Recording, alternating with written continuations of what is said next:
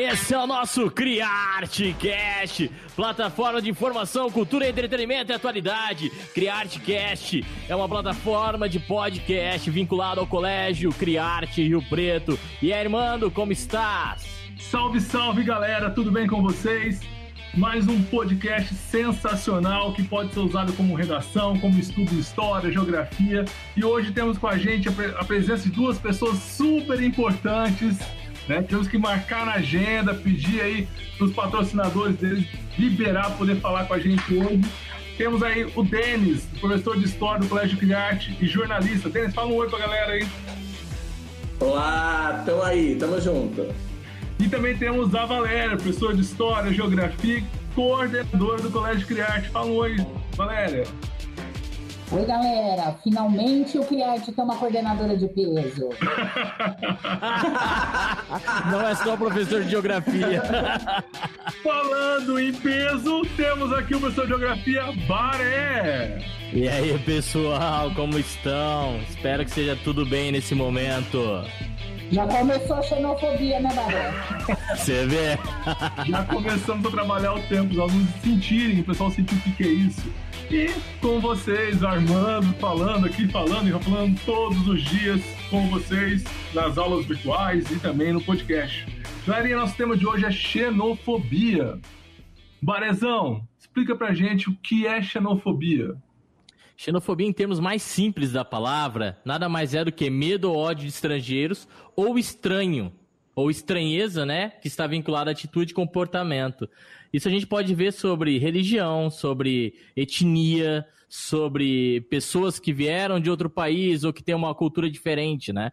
E o interessante é que há um dado da, do site Politize, que xenofobia no Brasil cresceu seiscentos e trinta e três por cento de dois mil e quatorze a dois mil e dezoito.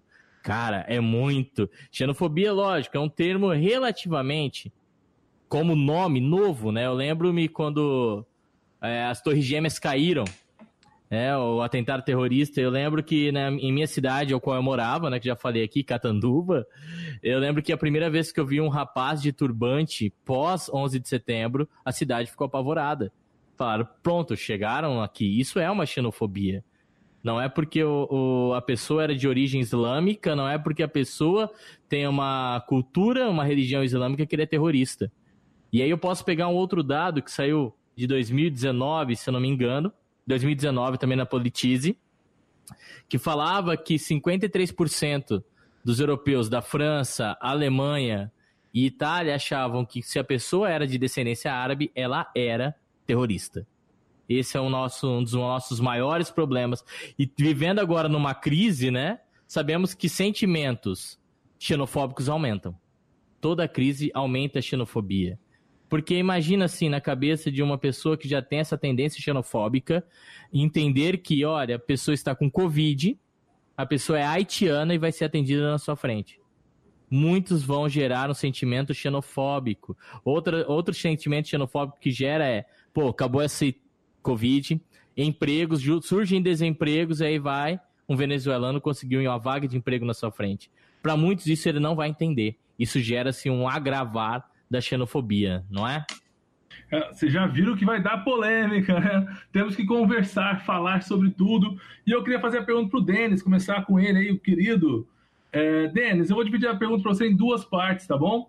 É, eu queria que você traçasse ao longo da história ações xenofóbicas, né? De, que aconteceram de maior relevância, desculpa, gaguejei até, e depois falasse um pouco sobre esse, essas ações aqui no Brasil também.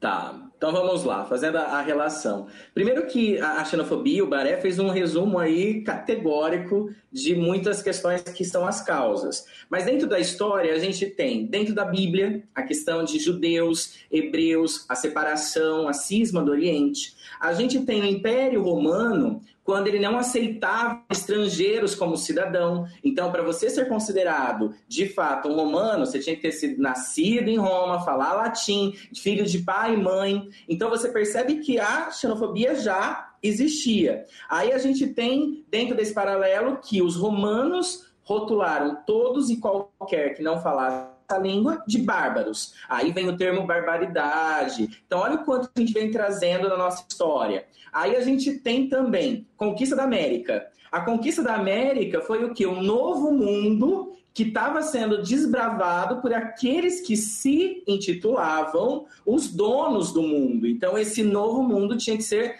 doutrinado, civilizado, assim como, por exemplo, nós brasileiros sabemos muito bem dos nossos índios, a maneira como os índios foram tratados, sem cultura, sem alma.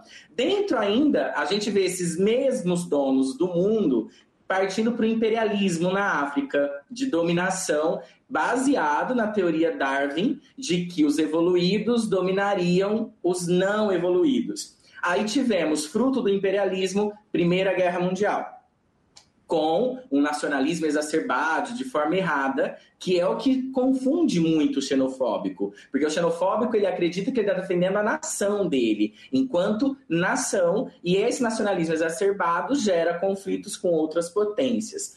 A má resolução da Primeira Guerra Mundial com o Tratado de Versalhes gera a Segunda Guerra Mundial. E aí a Segunda Guerra Mundial é o grande ápice da xenofobia com o Holocausto, ocasionado aí devido à ideia nazista. Então, esses conflitos históricos, ele deixa claro o norte do quanto que a gente está hoje, em dois mil e vinte, ainda vivendo isso. Por isso que é tão importante, eu, Armando, todos nós professores, mas principalmente nós de história, aquela seguinte frase: a gente precisa entender o passado para compreender o nosso presente. Um povo que não estuda o seu passado, ele não consegue compreender essa realidade. Então, como o Baré falou das causas, então o medo de perder status e identidade gera essa ideia xenofóbica, a ideia de uma ameaça, seja através de uma invasão, ou seja, através até de uma cultura diferente, e principalmente a pouca informação. Assim, é, então, dentro da Primeira Guerra Mundial, a gente viu que o nacionalismo exacerbado gerou conflito, trazendo consequências depois da Segunda Guerra Mundial. O Baré deu um dado muito importante, aí, o crescimento de seiscentos e trinta e três por cento de dois mil e quatorze a dois mil e dezoito, e que agora eu faço um paralelo. Em dois mil e dezoito, a gente teve a Copa do Mundo, onde um jogador da Alemanha, por ele ser de origem turca, Ele, a Alemanha perdeu, vamos lembrar, ela perdeu a primeira fase uh, da Copa de dois mil e dezoito, e por ele ser de origem turca e ter conversado com o presidente turco, os alemães, né, até os jogadores, o criticaram dizendo que a culpa da eliminação da Alemanha estava ali. Aí eu volto mais um pouquinho. Em dois mil e dezessete, o Trump, ele declarou uma caçada as ideias dos terroristas que vocês citaram também. Então, ou seja, e principalmente mexicanos e latinos. Então, dois mil e quatorze, dois mil e dezoito, a gente tem esses paralelos. A fala do Trump em dois mil e dezessete, que gera consequências até em dois mil e dezoito, e agora a gente vivendo a Covid, que dá para a gente discutir mais daqui a pouquinho. Em relação ao Brasil, o que a gente pode perceber é a gente é fruto de uma mistura, mas também temos problemas. Primeiro, que a gente não aceita os refugiados, a gente recrimina, principalmente quando são de países, digamos, que a gente tem um pezinho de preconceito, países pobres. Então, Haiti, Venezuela, Bolívia, então são os discriminados, e aí as falas xenofóbicas. Mas o que é muito comum no Brasil e que as pessoas não percebem que cometem a xenofobia é quando a gente discrimina até a questão regional. Nossa região, São José do Rio Preto, o nosso estado, São Paulo, recebe muita mão de obra, até porque as nossas indústrias estão em grande desenvolvimento nesse espaço. O que que acontece? Não é comum, não é muito de assustar quando a gente ouve assim, o Paraíba, o nordestino. Então, ou seja, isso é xenofóbico. Então, o brasileiro como, cometendo xenofobia até mesmo com seus pares, com aqueles que são iguais. E ainda, fazendo um link para depois a gente abrir maior a discussão, em relação ao Holocausto, só para a gente entender, o Hitler, ele matou seis milhões de judeus? Não foi o Hitler, foi a Alemanha que acreditou numa ideologia de superioridade, de nazismo. Não, a gente não pode colocar ele apenas, porque ele teve pessoas que financiaram a sua campanha, teve pessoas que compraram terrenos e doaram durante o governo Hitler. Então, é, é muito de a gente hoje, agora, rotular o Hitler é o vilão da história. Não, ele representava os interesses de uma nação. Então, talvez, quando a gente olha esse aspecto histórico, a gente pode ter, sim, perfis totalitários, de culto a lideranças, e que podem voltar essas ideias xenofóbicas com muito mais vigor. E a gente não pode também desmerecer, dizer assim, ah, a gente não viveria mais o nazismo. A gente viveria, sim. Então, a gente tem que discutir esse assunto, porque ele é extremamente importante. E é interessante que você falou, né, Denis, todo... todo o levantamento que você fez desde lá da, do, da Roma, você tem a Grécia também, que tinha aquela xenofobia regional, que dentro de Atenas, por exemplo, só podia ter participação política e quem era filho de pais e mães atenienses e tal. E aí você traçou um, um, um paralelo e chegou até a Segunda Guerra Mundial. E antes de fazer a segunda pergunta para você, que já aproveitando esse gancho, eu queria aproveitar a Valéria, e eu queria falar assim, Valéria, da Segunda Guerra Mundial até os dias de hoje, essa ideia de xenofobia, a gente achou que poderia acabar, diminuir com, a, com, a, com o fim da, do nazismo, como o Denis falou, as pessoas poderiam ter buscado mais informações, vivenciado tal situação e, e começado a mudar o conceito, mudar esse pensamento, e a gente vê que não vem mudando, né? Tiveram alguns fatos que ocorreram, por exemplo, de imigrantes da Síria indo para a região da, da Europa, e iniciou novamente uma ação extremista de algumas regiões, de alguns povos. Eu queria que você falasse um pouquinho mais nesse contexto xenofóbico da Europa, da, da Segunda Guerra Mundial até os dias de hoje. Essas coisas são cíclicas, né, meninos? É, a gente vê a situação se repetindo, o Denis colocou bem, também dependendo do contexto. É, aproveitando a quarentena aí à noite, assisti A Grande Aposta, falando sobre a crise é, imobiliária do mercado americano em dois mil e oito, é, tudo tem que ser um culpado, tem que ter um culpado para essas situações, né? Então, o culpado que Hitler achou é, para colocar a culpa na questão econômica, na, deca, na decadência econômica é, no período entre guerras, foram os judeus, porque os judeus especulavam demais, ganhavam muito dinheiro e utilizou-se essa desculpa. Em dois mil e oito, essa questão nos Estados Unidos caiu sobre os imigrantes, sobre os pobres e, creiam-me, caiu sobre os professores a culpa de parte da crise do mercado imobiliário americano. A Europa não foi diferente nesse contexto. Então, o que aconteceu? É, a máxima do Caetano Veloso vale aqui. Narciso acha feio aquilo que não é espelho. É, então, é, fica difícil a gente aceitar uma cultura que não é nossa, uma língua que não é nossa, uma aproximação cultural que não é nossa. Então, é, a Europa sempre foi um polo de atração em função da migração e muito próximo fisicamente a outros locais que são áreas de repulsão populacional. Então, é o caso da África, é o caso da Ásia. Como aconteceria se fosse nos Estados Unidos, na América Latina de um modo geral, ou México, né? Entra a, fase, a frase do Porfírio, pobre México, tão longe de Deus e tão perto dos Estados Unidos. A mesma situação acontece com a Europa. E é, é, África e Ásia, numa situação de exploração imensa, historicamente, é, levou a, a ser uma área de repulsão populacional. Então, a estabilidade econômica, Armando, a gente sendo mais objetivo, estabilidade econômica da Europa, as democracias mais consolidadas, é, essa proximidade, o fato da decadência do socialismo, no, já no final da década de setenta, oitenta, fez com que antes dos países africanos, países do leste europeu eh, tivessem uma saída muito grande de imigrantes para áreas do, le- do oeste que eram mais desenvolvidas. Então, havia xenofobia dentro da própria Europa, entre a própria população europeia. E aí você tem outras situações. O que vocês colocaram em relação à Síria, por exemplo? É, a Síria, tanto o Oriente Médio, outras regiões da África, no, na desordem que nós tivemos é, nas, na independência dos países africanos, com democracias não consolidadas, com economia destruída, faz com que a população desses países, guerras étnicas, conflitos étnicos que ainda estão mal resolvidos até hoje, fazem com que essa população deixe esses locais e se dirijam à Europa.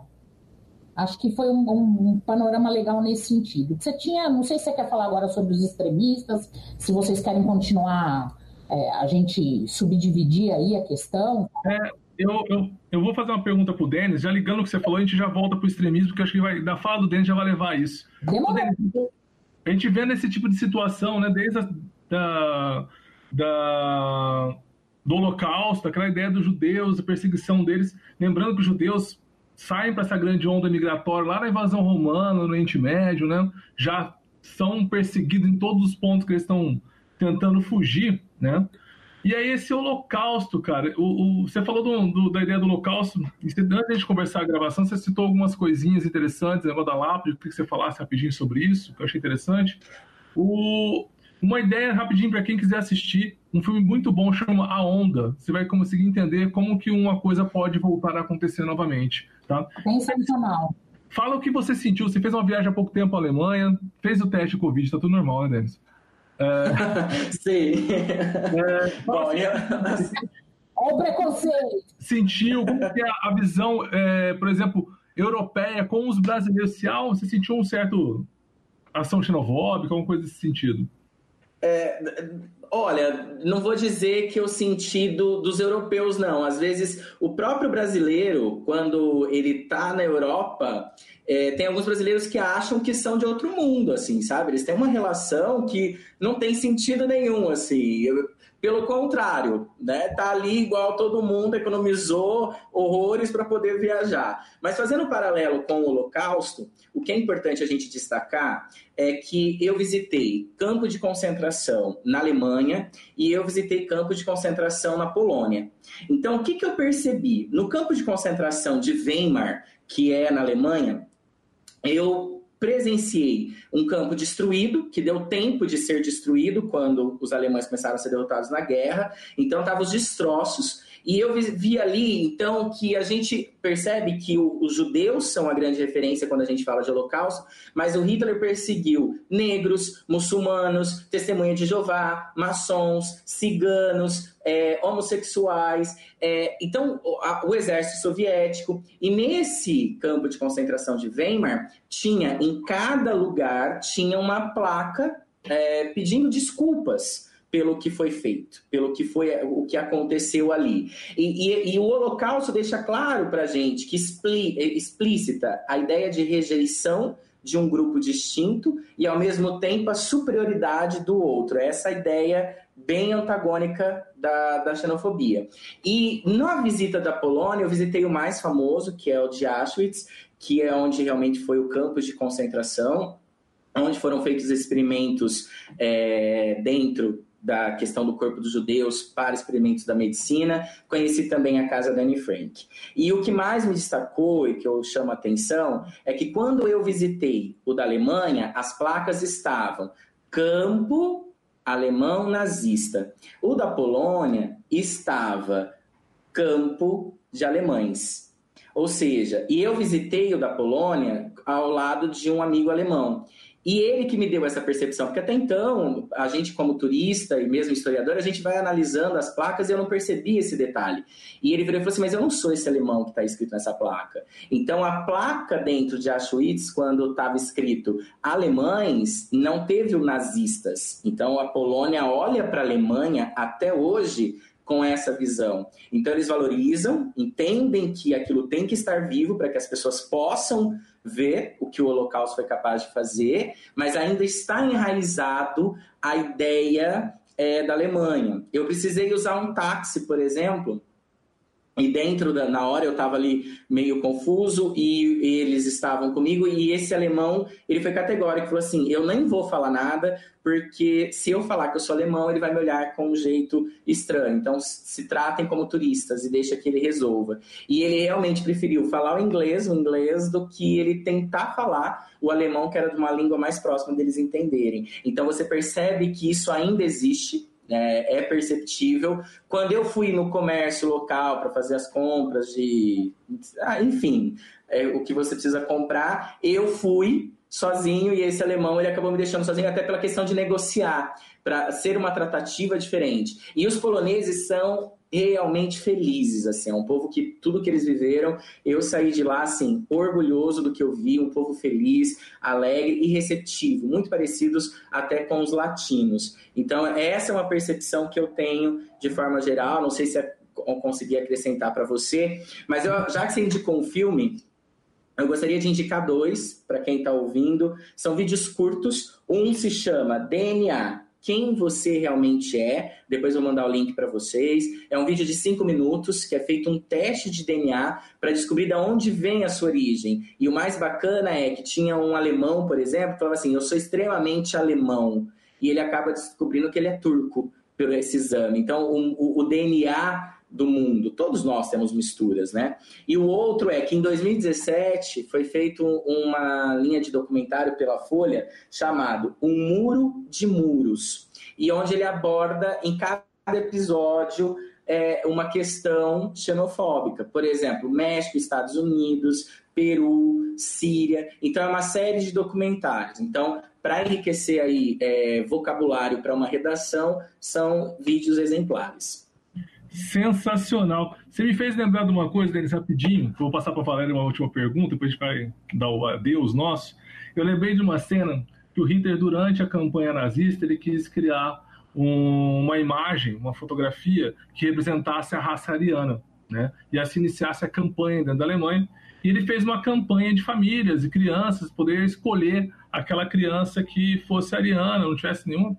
não tivesse nada de negro, judeu, nada, fosse alemão puro. E a criança que ganhou o concurso era uma judia.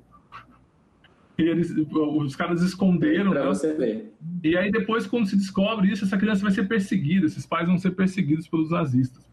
Ô, Valéria, tudo que o Denis falou é interessante ver que tipo, tem um lado que o pessoal, né, não aceita a ideia do, do nazismo, né? Vários alemães nem gostam de ficar sendo questionados demais disso.